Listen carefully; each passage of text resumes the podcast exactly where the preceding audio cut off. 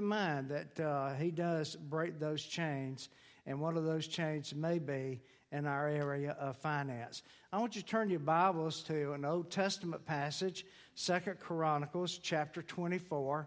We're going to look there, and that's the old white sticky pages of the Old Testament. Some of us don't look there as much as we should, but I want you to see, and you'll understand what this chest is about when I finish this morning, and we'll be collecting and receiving the Harvest Sunday offering at the end of the service. So while you're turning, the other thing I want to call to your attention is that if you haven't made a commitment to the Building on the Rock campaign, that's what we've been talking about for weeks now.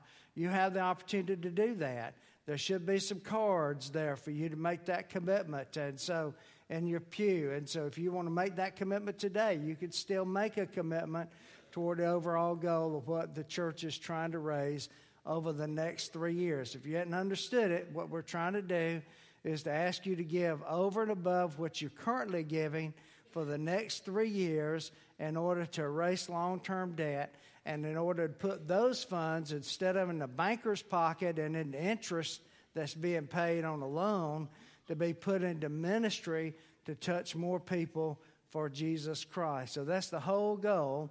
And the ultimate goal is to get revival and freedom in our lives in the area given. So this week, every family of your congregation got a letter about this chest of Joash that's down here in front of me today. And I congratulate you on being here because you knew you were coming, even though you were going to be hearing about giving once again. I want to tell you this story, one of my favorite stories about three boys that were talking about what their daddies did for a living. One of the boys said, bragging about his dad, he said, My dad's real important. He's a songwriter. He writes songs. He just scribbles down a few words on a piece of paper and he gives it to these folks and they give him $500 for writing that song. The second kid said he wasn't going to be outdone. He said, Well, my dad's a lawyer.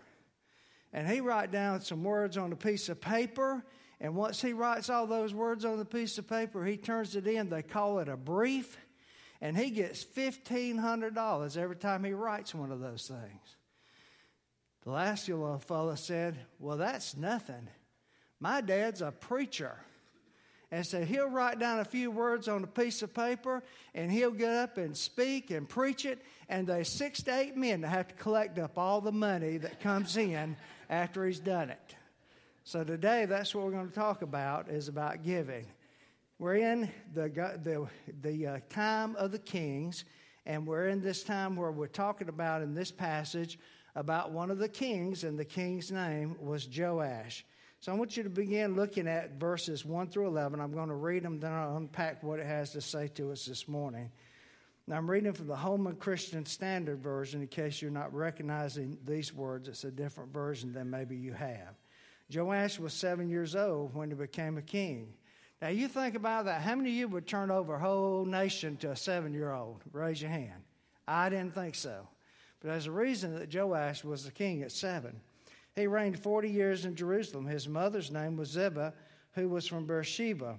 Throughout the time of Jehoiada, the priest, Joash did what was right in the Lord's sight.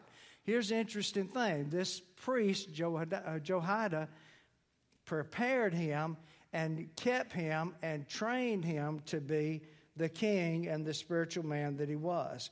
Afterwards, Joash took it to heart to renovate the Lord's temple. So he gathered the priests and the Levites and said, Go out to the cities of Judah and collect money from all Israel to repair the temple of your God as needed year by year, and do it quickly. However, the Levites did not hurry so the king called Jehoiada, the high priest, and said, Why haven't you required the Levites to bring from Judah and Jerusalem the tax imposed by the Lord's servant Moses and the assembly of Israel for the testimony, uh, for the tent of the testimony? For the sons of that wicked Athaliah broke into the Lord's temple, even used the sacred things of the Lord's temple for the Baals. At the king's command, a chest was made and placed outside the gate of the Lord's temple. Then a proclamation was issued in Judah and Jerusalem that the tax God's servants Moses imposed on Israel in that wilderness be brought to the Lord. And all the leaders and all the people rejoiced and brought the tax and put it in the chest until it was full.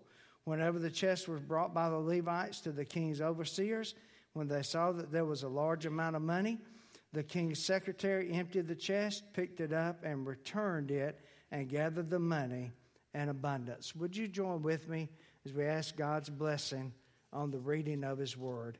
Father God, thank you for this word that we see today.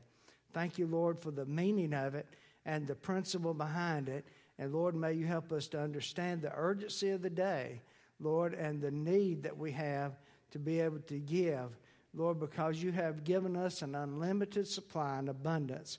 And Lord, you blessed us in such a way. So, Lord, would you help us to freely as you've given, and as the songwriter said years ago, freely we've given, you've given, and freely we have received. Lord, help us to give back to you in that same way.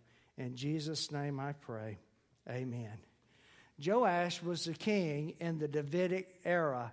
He was one of the kings. And out of all of the kings, there were some of the kings that were wicked kings, and there were a few kings that were good kings. And so in this day and time, Joash happened to be one of the good guys his aunt had taken him when his mother became, became ruler of the country before he became ruler and had hidden him for seven years. Guess where she hid him? She hid him in the temple, which will be the modern day church. And this priest, Jehoiada, trained him and equipped him for the work that God had for Joash to do. So we pick up this passage when he's seven years old, and here's the good news God uses future generations to serve and obey him.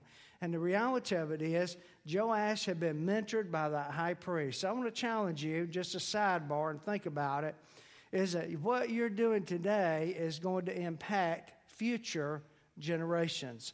It's bigger than you, it's bigger than me. It's bigger than this church. It's a kingdom work that God has us involved in.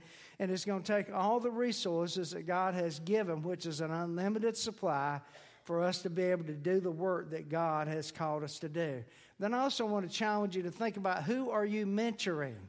Who are you training up? Who are you pouring your life into that's going to be that future generation that's going to lead Solid Rock Baptist Church? You know, Pastor Mike's not getting any younger. Did y'all notice that? 62, right? I'm just one year behind him, but I want to pick at him because he's a little bit older than I am. But there's a future generation that's coming. There are people that are going to need to know the Lord, and we need to be pouring into them. So Joash wanted to be obedient to God, honor God, and God prospered him. And you have an opportunity today to obey God and be a blessing to this church and to future generations by what we're doing here this morning. And the reasons folks aren't giving and aren't being blessed today is because we're not being obedient to God, and many folks aren't being obedient to God in the area of giving. Listen to these statistics 20% of the people in the church give 80% of the money, 20% give 80%, 30% give the other 20%, and 50% of the people that come to our churches don't give anything. And then we wonder why God's not blessing our lives and why we're not being blessed as God would have us to be. This chest gives us an opportunity to get in on what God's doing, and by doing so, it reminds us that we have an obligation and an opportunity to build for the future what God wants to do in this place. So, the first thing I want you to bring to your attention is Joash understood what God wanted him to do it was very clear to him what he wanted him to do. Look at verse number five again, and you'll notice what it has to say. Excuse me, verse number four, and you'll notice what it has to say in this passage. Joash took it to heart to renovate the Lord's temple. Where did the work of God begin? It began in Joash's heart. And Joash had a heart to give, he had a, jo- a heart to do what God wanted him to do. And that's where it needs to start with you and I. What you say, the scripture says, flows out of your heart. So let me explain that to you. Whatever you talk about, that's what's in your heart. If you're talking about golf, that's what's in your heart. If you're talking about food, that's what's in your heart and all the restaurants you like to go out to. If you're talking about work all the time, guess what? That's what's in your heart. Now I'm going to go to Metal a little bit because your preacher just got back from fishing. If you're talking about fishing all the time, that's what's in your heart. But the reality of it is, whatever your mouth speaks is coming from your heart. And so, whatever your priority is, is that's where your heart is also. The scripture says that for where your treasure is, there is your heart. So, whatever you treasure, some folks treasure their grandkids, and as great as they are, they're important and they're wonderful, but our heart should belong to God first and foremost. And here today, what I'm asking you to do is the old adage is put your money where your mouth is. If you really believe that God wants to do a great work in this place, I want to challenge you to do so. So the reality of it is, is if God's not in your heart, then the first step you need to take is give your heart to Jesus Christ. Make yourself a follower of Jesus and do that today. Because the best thing that was given to you is a Savior who died on the cross for your sins. We celebrate that next Sunday. And so the best decision you could ever make would be to give yourself to Jesus Christ, fully committed unto Him today. So if you're here today, and I noticed on the back of the bulletin that you received when you came in, it clearly said how you can receive Jesus Christ as your Savior. And it used the ABCs. And actually, that's how I came to know Christ when I was nine years old. A means that we admit that we're a sinner. B, that we believe on the Lord Jesus Christ. And C, that we confess our sins tell God how sorry we are, and give our lives to Jesus Christ. Now, Joash understood that the task was what his task was, and that was to rebuild the temple of God. But the second thing I want you to notice was not only did Joash understand what his job was, he also knew that the task was urgent. It was important. It was something that needed to be done. If you'll notice in verse number five, he goes on to say, so he gathered the priests and the Levites and said, Now the Levites were the musicians in that day. Go to the cities of Judah and collect money from all Israel to prepare the temple of your God as needed year by year, and do it quickly. Do it quickly. It was an urgent task that he had given them. And however, the scripture says to us in verse number five, the Levites did not get in a hurry. They didn't get in a hurry. Now, why didn't they get in a hurry? Why didn't they do what the king told them to do?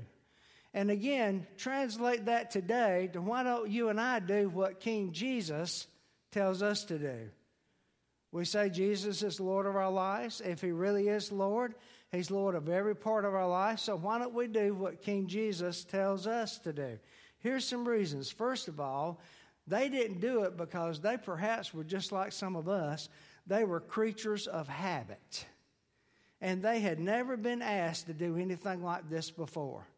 Now, some of you probably have been sitting back reluctantly through this whole process saying, I ain't never done this before, and so I'm not going to start now because you've gotten in a habit. Chances are, if I was here long enough, and I've been here several times, I kind of notice that some of y'all sit in the same place every Sunday. Why do you do that?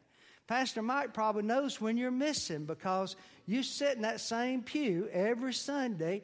And so, why we do it? We're creatures of habit. And you probably, if I knew what kind of vehicle you drove, park in the same place every Sunday if you can get that parking place, don't you? Don't raise your hands. I know it's confession time in just a little bit, but we're creatures of habit. Then the other reason they weren't urgent about it, they didn't get in a hurry, is because they were complacent. They were comfortable right where they were. Some of us get comfortable too. We don't want to do any more than what we're doing. We don't want to give God any more than what we're giving. And we're just comfortable doing what we're doing. And some of us are just eking by and just getting by and not doing any more than just what's absolutely necessary. Now, you probably know somebody on the job, if you're still working, it was that way. Just did what they had to to get by. And God doesn't want us to be complacent. Then there were some that probably in that group of Levites and priests, when they were told by the king to go out and collect that offering, that were compromised. And they didn't take the king's order seriously. They didn't carry out his commands. They went out and just tried to make everybody happy and to like them. And see, the reality of it is, is every time that I do one of these capital campaigns, guess what? Churches lose members. Some folks get mad and leave the church. And you know why they get mad and leave the church? Because they're not spiritually mature to receive what God has from His Word, and they go somewhere else where they can be comfortable, complacent, and nobody bugs them, and they can just keep moving on. I know one guy, and I won't tell the prophet, tell you who he is, but I've seen him in five different churches, Pastor Mike. And every time I see him in a different church, you know what he tells me? I'm over at this church now because I don't like that preacher. And I'm thinking, there is a common element here. It's you. And you might be the problem. And it may not be that it's that preacher and this preacher and that preacher. It might be that you have the issue and God's trying to get through to you. The last reason that they didn't do what God, the king told them to do and they were not urgent about it is they were basically controlled by fear and the fear of change. They were gripped by the fear of change. They didn't want to change. And I think I've told you before the only person that appreciates change is a wet baby, and they'll yell and holler until you change them. And so most of us don't want to change. We like to stay just like it is. But here's the reality fear and faith can't live on the same street. I'll say it again in case you didn't hear it. Fear and faith can't live on the same street. Either you got faith or you got fear. And what it tells us, it tells us that a perfect love in the scripture casts out fear. So if you got a perfect love of God, there's no reason to have fear. That means God maybe wanted to increase your faith. Now it's amazing to me that people will go out and they'll hear that their greatest or their favorite concert artist is in town or coming to town, and they'll go camp out outside of a ticket office and wait for days in order to get that. If Apple releases a new product, what do people do? They wait in line for that new cell phone because they want to be one of the first ones to get it. But I didn't see any tents outside the church this morning, and I didn't see where any of y'all have been camping out here waiting to get in to give to God. Think about it. Is it really that urgent what we're doing here? Because every day that you and I are alive, countless souls, 80% of Newton County, doesn't know Christ, doesn't attend church. They're slipping into eternity without Jesus. And you and I sit here, if we're not real careful, being complacent. We're happy with the group we got. We're creatures of habit. We're compromising. We want everybody to be happy with us and we're gripped by fear rather than by faith. And Joash understood that the task was not only something that had to come from the heart, he not only understood it was a task that needed to be urgent, but the last thing I want to call to your attention was he understood that his God had an unlimited supply. And if you'll notice in the scripture, it tells us very clearly the supply that God had and that he had provided. Verse number 8 is where I want to pick up and call to your attention. At the king's command, a chest was made, and it was placed outside the gate of the Lord's temple.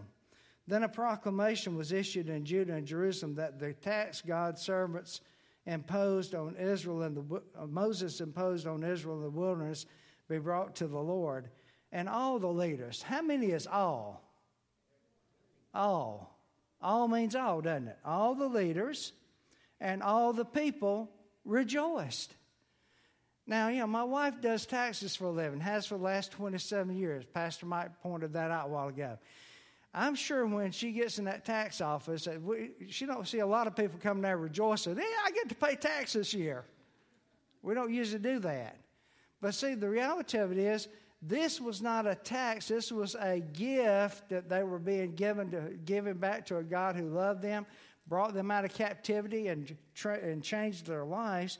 And they brought it and put it in the chest. And notice it says they put it in that chest until it was filled. And when the chest was brought by the Levites to the king's overseers, they saw that there was a large amount of money. King's secretary and the high priest deputy came and emptied the chest picked it up, returned it to its place, and they did this daily and gathered the money in abundance. In other words, the chest wasn't filled one time, the chest was filled every time, and every day they emptied that chest. It was full to abundance. And God was providing because guess what? God has an unlimited supply. Now, why did they have a chest built for the people to bring an offering rather than to collect an offering? Well, because Joash came to the reality that we don't take an offering, we don't take a tithe, we basically give it. We bring a tithe. Because the reason we bring it is because you're more important to God than your money. And so God doesn't want you to send it by somebody, He wants you to bring it and He wants you to give it. So, this morning, in just a few minutes, we're going to have a collection of the harvest offering for the building campaign, the Building on the Rock campaign. And I want to ask you to get up from your seat and come forward with your family and bring your offering. And we're going to put it in this chest symbolically that we're going to fill it with what God's given us and how He's blessed us and how we want to be a blessing and give and make our commitments unto God. What was Joash's motive for rebuilding that temple? Because he knew and he understood that he was investing in eternity. Friends, what we're doing is an eternal matter, and it requires us to be on the right motive and giving. And all of Israel, the scripture says, gave. Now, over in 1 Corinthians chapter 16 and verse 1 and 2, I want to call to your attention one other passage and then I'll close and we'll receive this commitment this morning. 1 Corinthians chapter 16, verse 1 and 2. Anybody else turn to other than me? I don't hear anybody. Y'all check me out on this, okay? I'll wait on you. It's 11:55. I know some of you want to beat the Methodists to the to the uh, restaurant, but you got going to unless you turn, okay? 1 Corinthians chapter 16, verse number 1 and verse number 2. Now, about the collection for the saints, you should do the same as I instructed the Galatian churches. On the first day of the week, what's the first day of the week, church? Sunday. Some of y'all understand that. Each of you, that means all of you, every one of us, is to set something aside and save to the extent that he prospers so that no collections will need to be made when I come. Concerning the collection, you know what the, the root word of that word collection is? I went to school and learned this, okay? It means to say something.